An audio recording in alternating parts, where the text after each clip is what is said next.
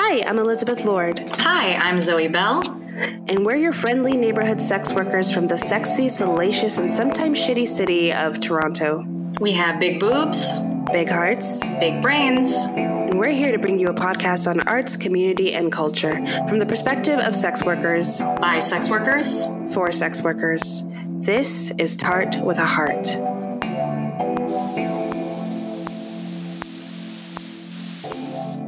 Everyone. Happy New Year. This is Elizabeth, and ah, we made it. We made it to 2021. Woo! How are you doing, Zoe? This this new year?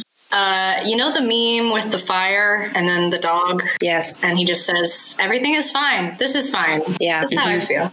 I relate to that so much. I, I keep thinking about how there were all those like posts at the end of the year last year um, saying that like, oh my God, thank God 2020 is almost over. This year's been a disaster. As if everything would just like go back to some sort of normal on January 1st. And I feel like we had six days before there was a coup. Before there was like a cataclysmic national, international event. like the most embarrassing coup. the most ridiculous coup.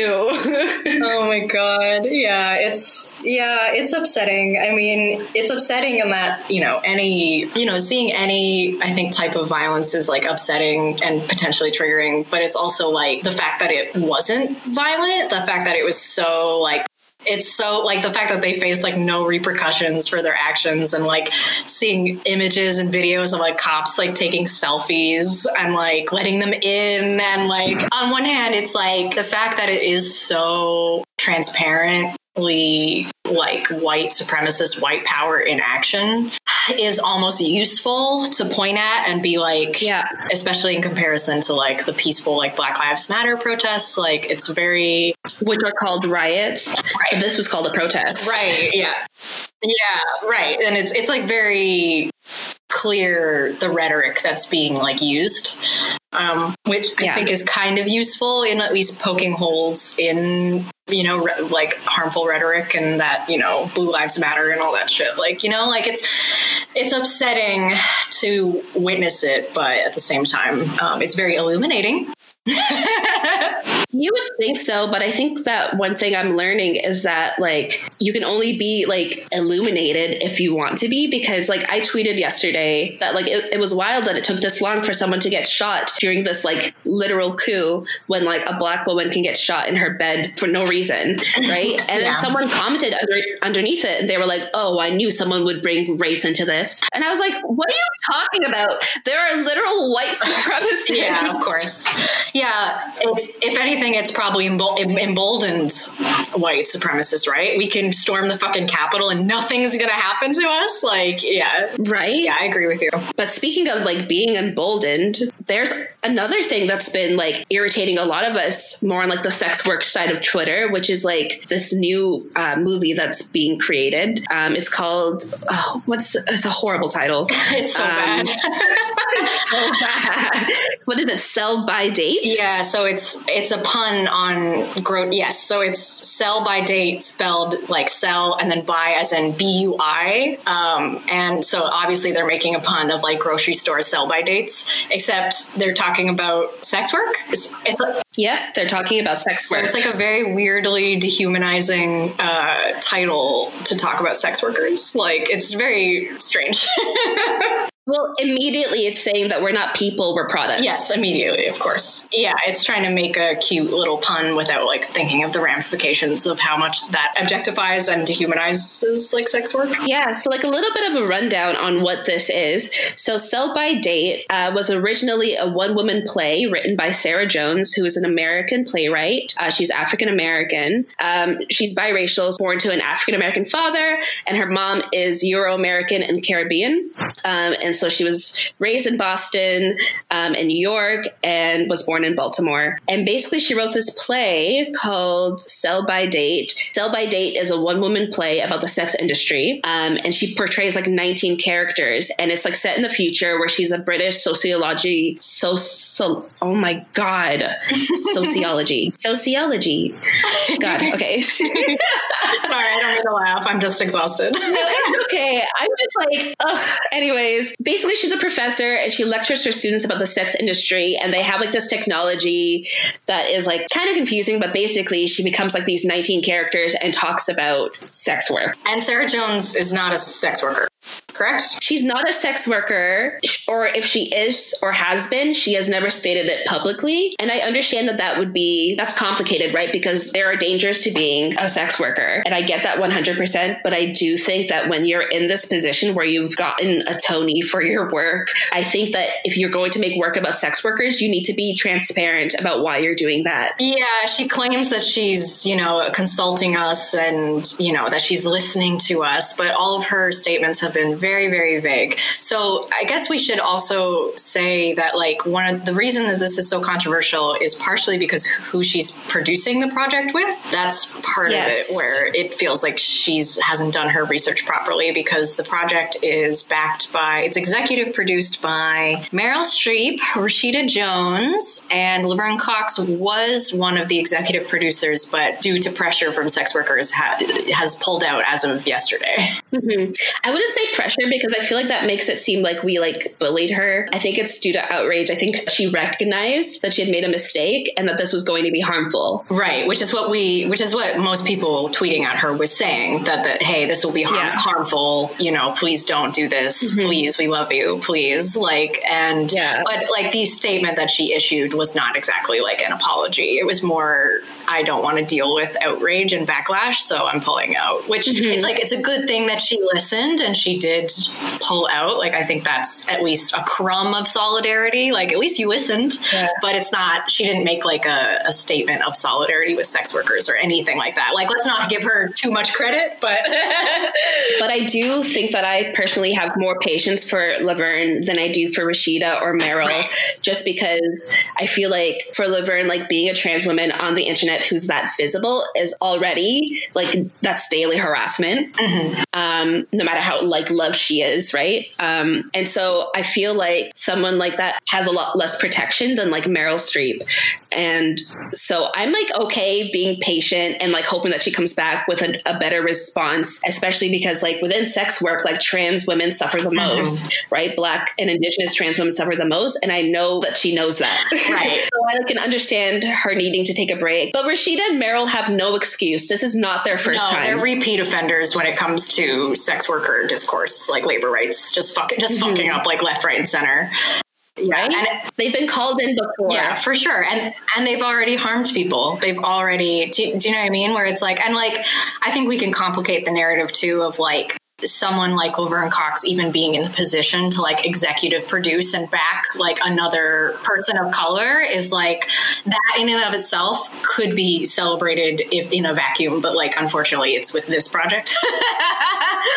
like yeah. in any other context, we would be like, woo, like yay, like you know, it could be it, mm-hmm. it could be mm-hmm. a thing to celebrate, but unfortunately there's nuance to it. Yeah, absolutely. So we should talk a little bit about like what Rashida and Meryl did, and then we can talk a bit about what Sarah Jones is doing. Yeah, that's a good good idea. So yeah, like why are they? Uh, what's the problem? They seem to be helpful. They want to they want to help us, right? I'm so disappointed as like a theater person and a film person. Like Meryl Streep, how could you do this to me? I'm so. Upset. I know. I take this way too personally. I know it's so upsetting. It is really upsetting. I love Meryl. Um, so Rashida Jones made a documentary for Netflix in was it 2015? 2017. Oh, okay. So she was the producer behind Hot Girls Wanted, which was a 2015 documentary, and then it was spun into a Netflix docu series in 2017. Got it. So that project, which if you've seen it, is very problematic and pathologizes and victimizes sex work uh, very heavily. I actually have not seen the whole thing because I got five minutes into it and I was like, "This is gross." Um, the the way I was just talking about the women, I was like, this is really nasty, like swerf, like victimizing stuff. But the the main problem with it, in terms of actual harm being done, is that it outed um, a couple sex workers, um, and they didn't make amends to those sex workers. Not only did they not make amends, they outright like denied that they breached any boundaries. Yeah. So, like one of the performers, Gia Paige, um, when talking about this new project, Sell by Date, was immediately like, um, "Hey, Rashida Jones' actions led to me being outed and caused me harm. Like, why is she anywhere near this project?" And like how that's kind of a signal that like the creatives behind this project really haven't listened to sex workers or are educated about sex worker issues because you would you would know to like maybe not partner with someone like that if you wanted to like show solidarity behind your sex worker project um, like automatically we're just distrustful of anything of this project as like a whole just by even regardless of the other stuff that we're going to get into just by even Rashida's like involvement is immediately like oh flag like and Meryl too because Meryl like supported Sesta Fosta and like came, like criticized Amnesty International for supporting decriminalization. Yeah, I was saying mm-hmm. that information is not hard to find. No, like like Meryl Streep literally was like, if you do decrim, you're gonna legalize pimps. Okay, Meryl. yeah, you sound informed. Like, yeah. And so. like the docu series Hot Girls Wanted was like harshly criticized by sex workers and sex worker rights advocates because it was like clearly like anti-adult industry and it like constantly conflated like consensual work with trafficking. And so like all of this information is out there, and I don't. I feel like, like I feel like like I understand like within the arts, it's hard to get, especially when you're coming from a theater background. It's hard to get um, film studios to attach themselves to your projects. And to me, this feels insidious because that information is so visible. It feels like they were prioritizing their own careers and like furthering their own personal agendas, and they don't actually care about sex workers and like advocacy for us. It's not about us at all. Yeah, it feels like it's for clout. And all the articles, yeah, all the articles I've seen and everything they've seen, like they've said from as of two days ago, um, basic, basically is them being very vague and not really demonstrating that they understand the difference between traffic. Like it's, it feels like it's, they're making the same mistakes. Like all the articles I've read for this project used terms like prostituted women and they're the main, what was it? The main, the main question of the movie is like, is sex work empowering or not? And it's like, that is the oldest, no other profession gets asked this, motherfucker. right? Like that to me was like a big sign that they don't know what they're doing because if you listen to sex workers if you even glance at like sex workers social media you would know that that is not the question you should be asking. That's not even a question that should be even like it's not important whether this job is empowering. What's important is that this job is seen as a job and that we are safe. Yeah that we're our labor rights are taken seriously. Right? They're definitely trying to push this as like a it's like a um no which it's upsetting too because they're trying to push how intersectional it is. But it's not. Like they're just pushing this as like solely like this is not just like about like what like girl power it's not a girl power thing yes. Um, we're not trying to do girl boss. yeah, we're not in lean in feminism over here. Like it's just kind of it's like nakedly hollow. Like it means nothing. Like I, I think I guess okay. I want to break down a very very short little timeline. So what happened was this project got announced uni- unanimously. Sex workers on Twitter were like, "What are you doing? This has a million flags. We do not support this project. It sounds very suspicious." Um, because also all the articles were like, "We're interviewing." I mean mean, I guess we're going to interview sex workers, but we're also going to interview experts and celebrities. And it's like, why? no. What, what do celebrities have to, like, I, that feels like Bella Thorne. It feels like they're going to interview Bella Thorne for her one OnlyFans scam. I don't know. yeah. It just, it just felt like there were so many flags of like, okay, this project doesn't really have its heart or head in the right place, even though it's claiming to like want to humanize us. It just sounds like they're doing it for clout. So this project got announced unanimously everyone's like, no, please don't.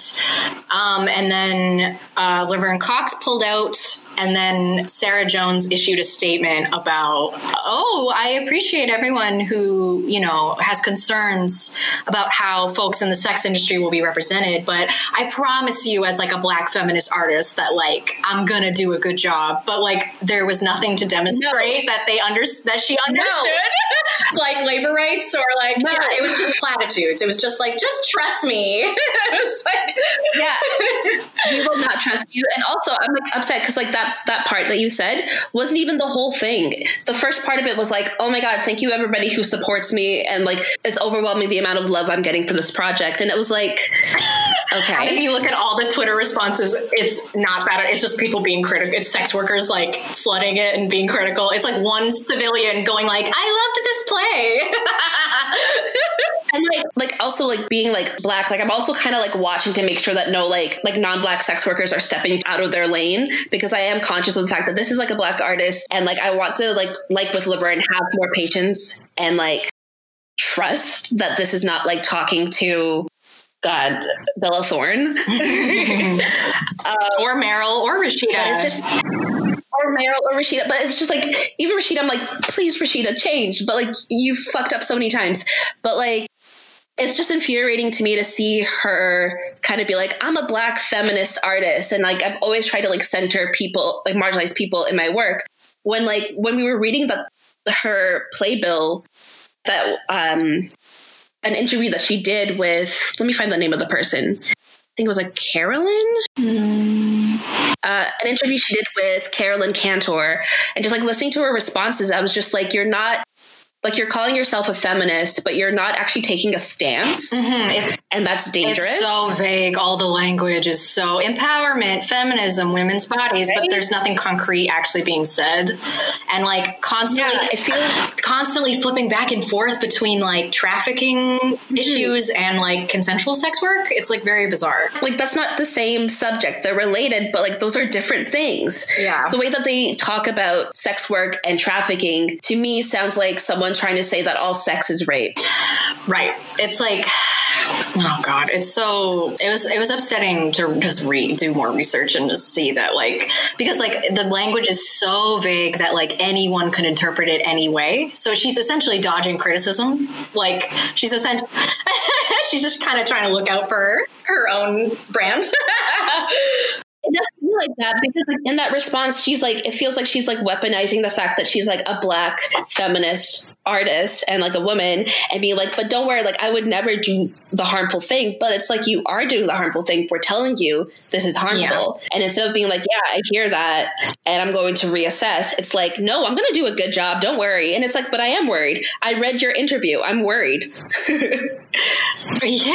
I mean even even just the press release was like so worrying where it's like sex work on sex work is uh sex work issues need a lot of fucking fucking precision in discussing them because we get misrepresented so often. And because when we are misrepresented, actual harm happens. Like, it's one of those things where it's like, we want to leave room for nuance, but unfortunately, like, the, like, decrim is the way. This, like, there are certain things when you're talking about sex work issues that you do need to, like, to show solidarity, you kind of do need to take, like, a hardline stance. And, like, unless you're not trying to actually play to sex workers, which I don't think this project project is. That's not what she's doing. No, this is not for sex workers. This is for other people, right? And it's like know your audience. If you don't take a stance with people who already, due to like the world that we live in, are conditioned to be biased against sex work, to see us all as victims and incapable of like consent and like agency, you have to take a stance. The nuance is for when everybody's on board with decrim. Like right now, we're just trying to get people on like the basic level of seeing us as people who are capable of making our own decisions and deserving of a safe place to work. And like clearly, even this playwright is not there. Right. And she claims that she wants to, you know, humanize us and, you know, do all these things for us. And it's like, but there's no evidence of that. Like people on Twitter, because people were very, ang- are very angry and did some deep dives and they were like, she doesn't follow any mutual aids. She doesn't follow any orgs. She doesn't follow any sex workers. She doesn't like, do you know what I mean? Where it's like, these are some really upsetting flags. And like, even the playbill you sent me the playbill for the play uh, where she where she got interviewed, and it's like the origins of this pros, pro, uh, this project started started with like tr- trafficking victims in like South Korea, no, from like World War II, and then she's like that inspired me. Can, can I suggest that we read through some of those? Oh yeah, those questions. We absolutely should. Yeah, for sure. Okay. Um, so I think you have a better reading voice than I do. Okay. So do you want to read her responses and I'll read the question because they're it's shorter. Sure. Um, just give me one second to pull it up though. Uh, okay. Do, do, do, do, twiddle my thumbs. Sex work is work. It's like transition music. I love Yeah. it. Do, do, do, do. Phenomena. okay. Let me Do you want me to resend it to you? No, I got it. Okay. Do, do, do, do. So this was. Um, so this is like. It's like the official playbill, right, for the play. Yeah, so I think this was uh, probably a playbill that they gave out. Let me actually, oh my god, I just made it full screen. Um, so this is, I think it's called, God, don't drag me, theater people. So it's called Geffen Playhouse. I found it on geffenplayhouse.org. Um, and this was the Los Angeles premiere of Sell by Date. It was in 2018. Um, it was directed. So the directors who interviewed her. So the director is Carolyn Cantor. Cantor. Um, and the overview of this play, as they stated, is that it's like an exuberant new show inspired by the real life experiences of people affected by the sex industry. Oh my God! Oh, it's. I'm rereading. I'm sorry. Yeah. I'm rereading it already, and I'm angry. I know. um, Um, so let me let me open it. And so, sorry. no, I was just gonna say the first question, literally the first Yes, one. I'll read it. Yeah, it's so upsetting. So Carolyn asks Sarah, Sarah, would you begin by saying a little bit about how you arrived at the subject matter for the show? Sarah Jones. Since I've spent my life in a woman's body, I've noticed the really uneven and unfair conversation about women's sexuality and women's empowerment. Whenever I went to the theater and saw a piece about prostitution or trafficking or something that was really at the nexus of women's power and sexuality, I always felt dehumanization was the dominant experience. And I thought, what would it look like to give audiences a humanizing experience of thinking about this so called oldest profession? So already very vague, very like borderline conflation of trafficking and prostitution. Even using the word prostitution, I think, is a flag. That's Yep. the criminalized term in U.S. politics for like sex work. So she's already framing it in a in a in a criminalized way, which is like, oy. Yeah, it's very disappointing. You're right. She's like conflating it. It's it's already kind of like veering towards like sex work is an issue about women's empowerment because she's talking about like women's power and sexuality and like I, I just I can, I can feel it going to, Yeah, it feels like she's being very vague with her language of like talking about, for example, like if you want to talk about women's empowerment, sure, let's talk about women's historical like bodily right to bodily autonomy. Mm-hmm. Okay, what's what's the next one? the other one that I was really interested in was can you talk a little bit about when you started working on this piece? Okay, Sarah Sarah Jones. I've been doing research for this like every woman in this room since I was 12. As soon as you're aware of your sexuality and the messages of either hiding it or putting it forward or shaming it. But the earnest research began in 2011. I went with Gloria Steinem and a group of American feminists to meet with feminists in South Korea and learn about the so-called quote unquote comfort women. These are the last living examples of women who had been conscripted into the Japanese army as though they were artillery or uh, artil, uh, artillery, sorry, or objects for the soldiers to use. As you can imagine, the brutality of their stories was unspeakable. I literally got to sleep over in the house where they were living, and I thought, I have to write this. Their stories actually didn't end up in the script, but they informed my work. All the red flags. So that's trafficking, is what she's talking about. Yes, not sex work. Not at all. I also I also don't even like using the term like consensual sex work. If it's sex work, it has to be consensual. Just like there's no consensual sex and non-consensual sex. Non-consensual sex is just rape. Right. Yes, of course. It's just putting like a shiny rhetoric on like what it is. A quick Wikipedia search that I just did literally writes that comfort women were women and girls who were forced into sexual slavery. Yeah, during a military occupation like 100 years ago. Already, it's very clear that she doesn't know what sex work is if she thinks that comfort women, based on what she's learned, are also sex workers. like not and like I don't want to obviously we don't want to downplay that trafficking is a huge issue and is still a global yeah it's still a global problem. It is it is a women's rights problem. I'm not trying to downplay that. It's just it's upsetting to see uh, the lack of precision and the lack of like clarity of what she's even like talking about, especially because she's like the sentence before she's talking about how unspeakable it is. She's also talking about like being not being shamed and being empowered. And it's like it's like a very strange juxtaposition. It also kind of feels uh, the word is not like maybe it is voyeuristic but there's a word there that kind of means that it's like you're kind of getting like a like a, a sick kind of like fascination and joy from something that's actually painful for someone else. Like when she says i literally got to sleep over in the house they were living i'm like that's you got to? It's poverty porn. It's like trauma porn. Yeah you're so right. Which other people have criticized her. Yeah. Right? And it's like I don't want someone who is like getting off like trauma porn. Like I don't want that connected to my experience in sex work because yes, there's trauma within my experience of sex work, but if that's what you're looking for, like if hearing about these women who were forced into sexual slavery is what makes you think that you need to write about sex work, like I, am going to need you to explain that a bit. it's also so upsetting because later she also says says like um, I've come to see that the choice for work to not be political or to not make a statement is in itself a political statement. It's saying, I don't feel any urgency. I don't feel any responsibility.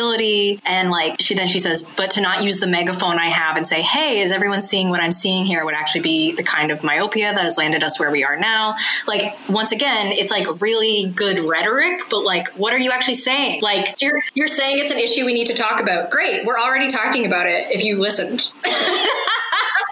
like and also like what is your stance like you still haven't told us your opinion yeah exactly yeah, exactly. It's like very pretty rhetoric of like, I'm being political. Okay, what's your political stance? Uh, we need to talk about it. Great. like, okay, so what are you saying about it? Yeah, yeah. It's like, it's just all feels like platitudes and like, Oh man. Yeah, we were just very unimpressed by looking into her in terms of like what she actually has to say, which is not very much. Yeah, like it's it's covert, and I, I'm sure. No, I'm not sure. I, I can't speak for her, and I can't hope for better. I can only do what with what's in front of me, and like this is just very disappointing. Yeah, especially that idea of like she has to be the one. Do you know what I mean? That arrogance of like, well, I'm the one who has to say something. Where it's like, speak. yeah, it feel that's what this whole project feels like. It feels like people, celebrities, like talking over us. Exactly. You know, everybody's trying to pull a Bella Thorne, and it's like, why does it have to be you? And it's like, okay, so you have the platform, you have the money, you do know that you can offer your platform to someone who's more informed, offer your money to someone who's more more informed and be in the back and be part of this beautiful thing that happened and needed to happen but it doesn't have to be your face. You do know that right? Like my like i really hope that they take the backlash and don't i don't want them to do like the white man corporate thing which is like when you get called out it's like oh well i guess i can't say anything anymore and i should just run away and like hide and the project will never happen like no no no no no don't do that that's cowardly my hope is that they take this backlash and they're like okay we wanted to do a thing. It's still an important thing, but we're not doing it well. So how about we take our resources and we give them to sex workers who can do it better than we could possibly do it, who wouldn't like, I don't know, write that it's about is sex work exploitation or is it empowering? Who cares? It's like that is well the, the best part about all the articles was just like this brand new spin on the sex industry. Is it empowering or not? And it's like that is the oldest it's only new to you because you're new to the conversation. The conversations that they're saying are new. We see on Twitter every day. We see on Instagram. One thing that is new is that because of Twitter, we actually have platforms and we can just say whatever the fuck we want. So, you know, they've gotten nothing but, you know, people trying to educate them and correct them on Twitter. Like, do you know what I mean? Like, so it's nice that on one hand, we can very clearly use our platforms to point at the hypocrisy and the ignorance and the issues that we're seeing, but it still doesn't mean that like they're going to change their mind either. It's like upsetting. It's like it's nice to be able to mobilize that way and put pressure on like d- people in the dominant culture, but at the same time, like you know, in terms of the But like, what one person said something like, "Why don't you not make any money off this then? Like, how about you donate all the money to like mutual aids from this movie? Like, and how about you put that back into the community? Like, actually back up what you're saying that you want to help us." That makes me. That reminds me of like how with Hustlers,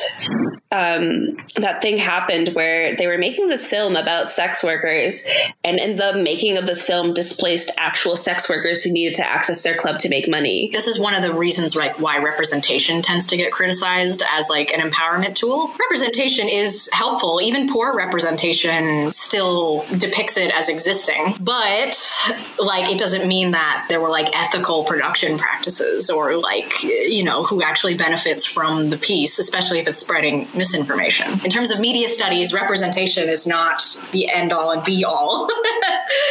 yeah, well, poor representation can also have like devastating consequences, though, right? Like it can result in like danger. It can like result in like different laws being passed that don't actually serve us. It can result in people dying. I don't think they actually understand the responsibility that they have as artists because like people will listen to them. Yeah, you're still you're still responsible. Also, why would sex workers trust? You know, it's like we've been burned before. Like, why on earth would we trust that you have our best interests at heart, especially with all these flags?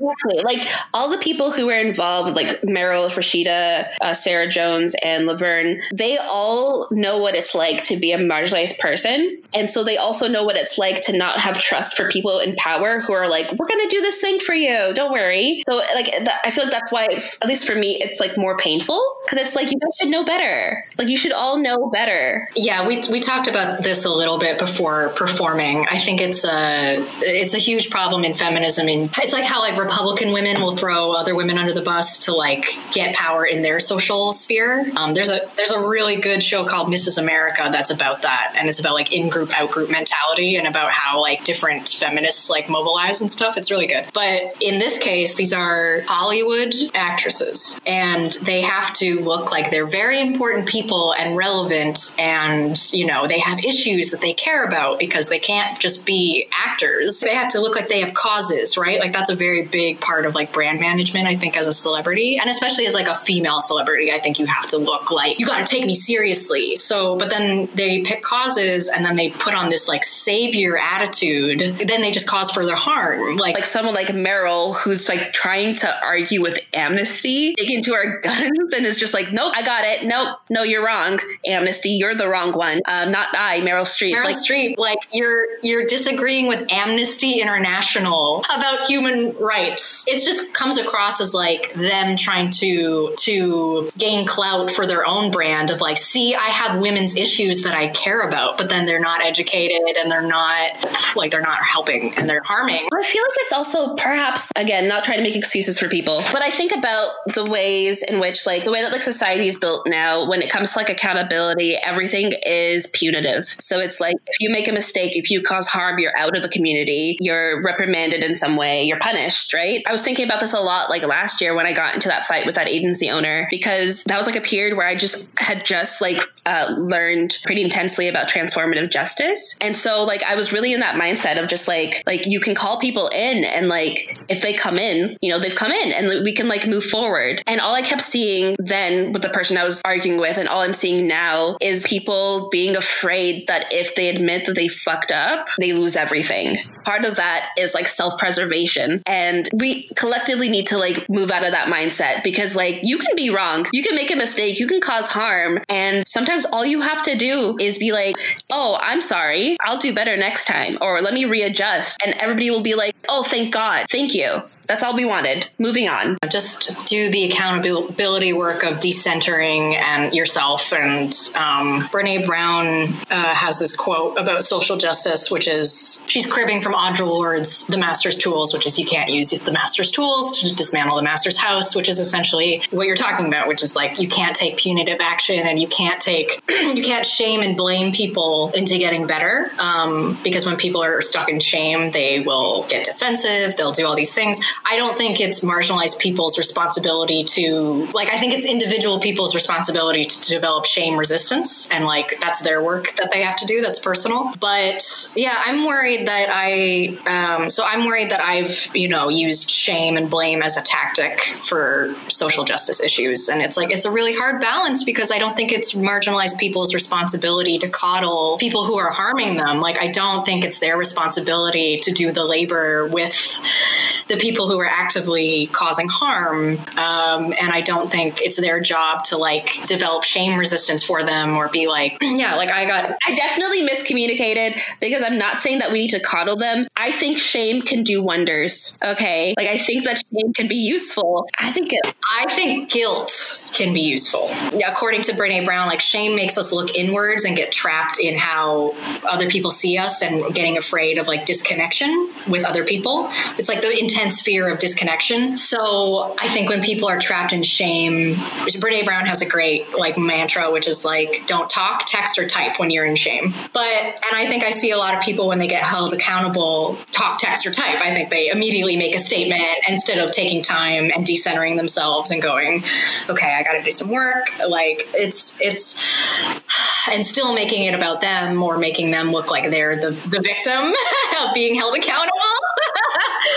but guilt is I feel bad. Shame is I am a bad person. Guilt is I did a bad thing. I, I see what you're saying. Like shame can paralyze. Yeah, like my, the action that I did was not great versus I am not great because when we're in that mode, we you know we'll we'll act out and we'll we'll get paralyzed. Yeah, all that. I just realized that every time you say Brene Brown, I think you're talking about Adrienne Maree Brown. I love their work, but I, I think it also connects to this. I think that like you're right, shame can be can stop you from progressing blessing they're great too.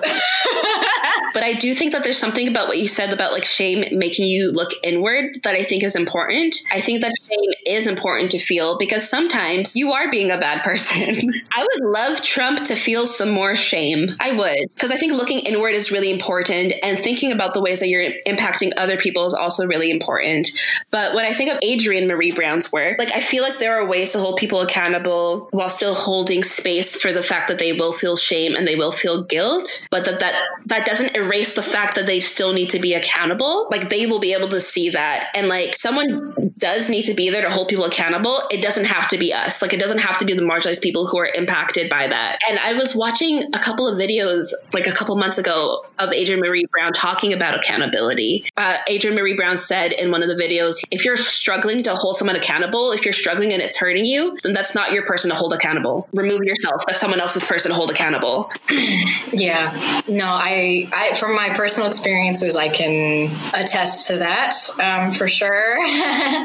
um, yeah, it's if the labor is going to cost you, is going to hurt you, is going to cause you more harm when, you know, it's not your responsibility for people to do this labor, right? Like, you know, it's not ours. Like, these are, especially in this case where it's like you have teams of people, you have research teams, you have, you are like doing fine in the world. Like, oh man, yeah, it's so hard. It's so hard because I agree with you that like we can't, you know, one of the criticisms of cancel culture is like it doesn't give people a chance to be human and like grow from their mistakes because we all make mistakes. None of us are experts in every topic on the planet, you know. We all have we all have like, you know, ableism to unlearn, white supremacy, like transphobia, like we all have, you know, I'm sure she did research, but she clearly didn't do enough. I feel like cancel culture, I feel like a lot of people feel like cancel culture is the end, and it's not.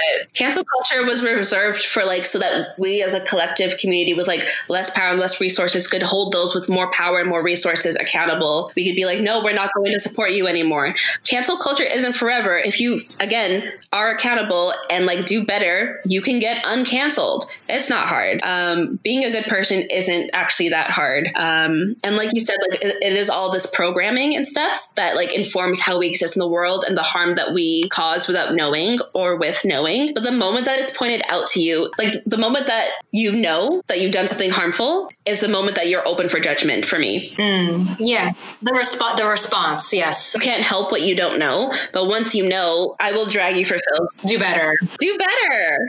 I don't, and I don't want to say that like I'm anti-cancel culture. I think it's a it's a weird debate to for people in power to avoid accountability for sure, um, because it's like not like usually in this case it's not people on equal playing fields duking it out, right? It's like a marginalized person telling a person with power, "Hey, you're doing real harmful stuff. You hurt me." Even just on a personal level, like if your friend sits you down and is like, "You said something that really hurt," like how do you respond in that situation? And if you're if you respond by getting defensive and going, "Well, but I actually care about you," it's like, "Well, you're not showing." Then you have to listen to me. Like even just like I think one of the shitty things about just like being online all the time is we're all little avatars, and it's like there's this weird. You're talking about dehumanization. Like we all have to commodify ourselves constantly online, and I think it gets really tricky where it doesn't feel like we're uh, talking. It's like discourse is so difficult. It feels like, um, which is a little different when you're with a person in a room and you can see them almost. Yeah, be, be empathetic, and it's like I try to be really cautious about my platform in terms of like don't talk about shit that you don't know enough about. Be honest about your bias and like be upfront and like your the gaps in your knowledge. Like in academia, you don't go come in saying I know everything. You go, oh, I know one topic really well, and these other people. If I say something that's like you know very base beginner level of an issue, there are experts here who are going to call me out on it, and it's not them being mean. It's them going, you don't know enough. It's like very normal in academia to be like, this is not my field of study. I don't feel comfortable talking with any authority about this issue. I just find in real life that doesn't happen a lot. It's like all it's all posturing. We all have to look like we're influencers who know every issue and like it's just so much pressure. and I hate that. And that's kind of like I mean I mean like in relation to this podcast, I kind of like when we're not as structured and when we're like more open to be like making mistakes because I think it's important to model that. I think that like you said, everything on the internet, like we're all avatars, so it's all carefully curated. And we forget that like people aren't carefully curated curated in, in real life. Like when even when I'm editing this podcast, I cut out all of the like the gaps and the stumbles, right? Like we could re-record and no one would know. They would think it was like one take. I, I don't know. I think that it comes back to the fact that everything like it's based around like punitive justice. And so it's like if you make a mistake, if you don't know, then you have failed. And we forget we're supposed to be learning for our entire lives. We learn until we die. I, I think the other thing to point out too is that most of this work doesn't happen online. Most of this work is you sitting with your feelings and processing them and working through them in private. And like, that's okay. You don't need to get attention for trying to be a basically good human being. Like, like with the, all the anti-racism stuff this summer, like the thing I saw over and over and over was like, people don't deserve a cookie for this. Like, they don't deserve, like, it's not about that because that's still centering your ego and your feelings. Yeah. It doesn't help anyone. Yeah. It doesn't help the people that you are, are now realizing are people. yeah. Like, it's about your image. It's not about how you look to other people, which is a shame response, by the way, is that very conscious. I think the difference too is that just with everything online, there's just proof of every bad thing you've ever said. Every mistake is like on record. Especially when you're like a quote unquote public figure, which now we all get to be because we all have like these platforms. but it also means we can be accountable. We also need to be like accountable because we're all public, right? Like, uh, we're reaching the end of our time. I want to go eat a bread. Um, I've been eating croissants all day. oh my god, I love them with Nutella. Oh, that's so good. Uh, I've already expressed for myself like what I would want them to do to kind of like atone for this mess, which is like give the resources that they have to sex workers to do the same work but better, um, and actually learn from us. I'm curious, like what would what would you want? Oh man, I mean, besides just ditching the project entirely. um, not telling stories that aren't theirs. Um, any project that's like not by sex workers that's coming out right now when sex work is like reached peak visibility and trendiness and clout, like I, you know, it just feels like people taking up space. Like I, what I would like is I would like her, I would like Sarah Jones to ditch Rashida Jones, especially Meryl Streep too, but like ditch Rashida Jones. or take their money. Ooh. Which I think is what I think that's the argument she would put forward, or she will put forward, is like, I'm just taking. I think she doesn't want to badmouth her producers because they have power and she has less power. I think that if her producers are actually trying to make like an honest, humanizing film about sex work, then they should be advising her to denounce them and take their money, right? They should make statements being like, I'm not a sex worker ally. I've let you guys down in the past. This is me trying to be accountable. I'm make, I'm giving money for this project to happen without me. Mm-hmm. Mm, yes, do it anonymously. Stop putting your name on shit. Yeah, for sure. That's definitely a big thing, I think. Because, yeah, that's a way to decenter. Um, but I think I, if she is going to go ahead with this project herself, she needs to make some really clear statements about where she stands on decrim, where she stands on does she understand conflating trafficking with sex work? Does she understand the distinctions there? Does she, you know, stop using the relational defense as Austin Channing Brown calls it? Like, I, I just need her to demonstrate that she knows even an inkling of like what she's talking about because like ideally this production would be backed would be made by actual sex workers um, you know or the resources would actually go to helping sex workers but if that's not going to happen then i just need to know i think we just need to know that like you know she's going to listen to us and take the right steps of denouncing a couple people involved and you know actually demonstrate that she knows what the fuck she's talking about. Absolutely. Okay. Well thank you for letting me get out my rage. Yeah no thank you for letting me i like feel somewhat activated i guess. Yeah. Uh, what are you gonna do to take care of yourself? Are you getting a croissant too? Mm, tea cat um, probably just stream some shit. Yeah definitely. I hope all sex workers are gonna take care of themselves because we've we've had a doozy of a couple months. Oh, it just never ends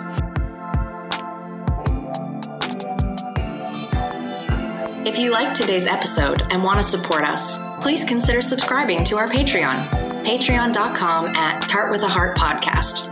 The money you spend there goes towards purchasing equipment, mutual aid funds, compensating our upcoming guests for their time, and paying us to continue creating this podcast. The more money we raise means the more sexy guests we can have on. In return, subscribers get access to exclusive behind the scenes content, sex worker art, bonus episodes, and more.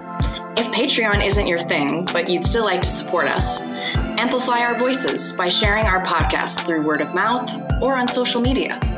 In the meantime, you can find us on Instagram, Twitter, and TikTok at Tart with a Heart Podcast. Where can people find you on the internet, Elizabeth?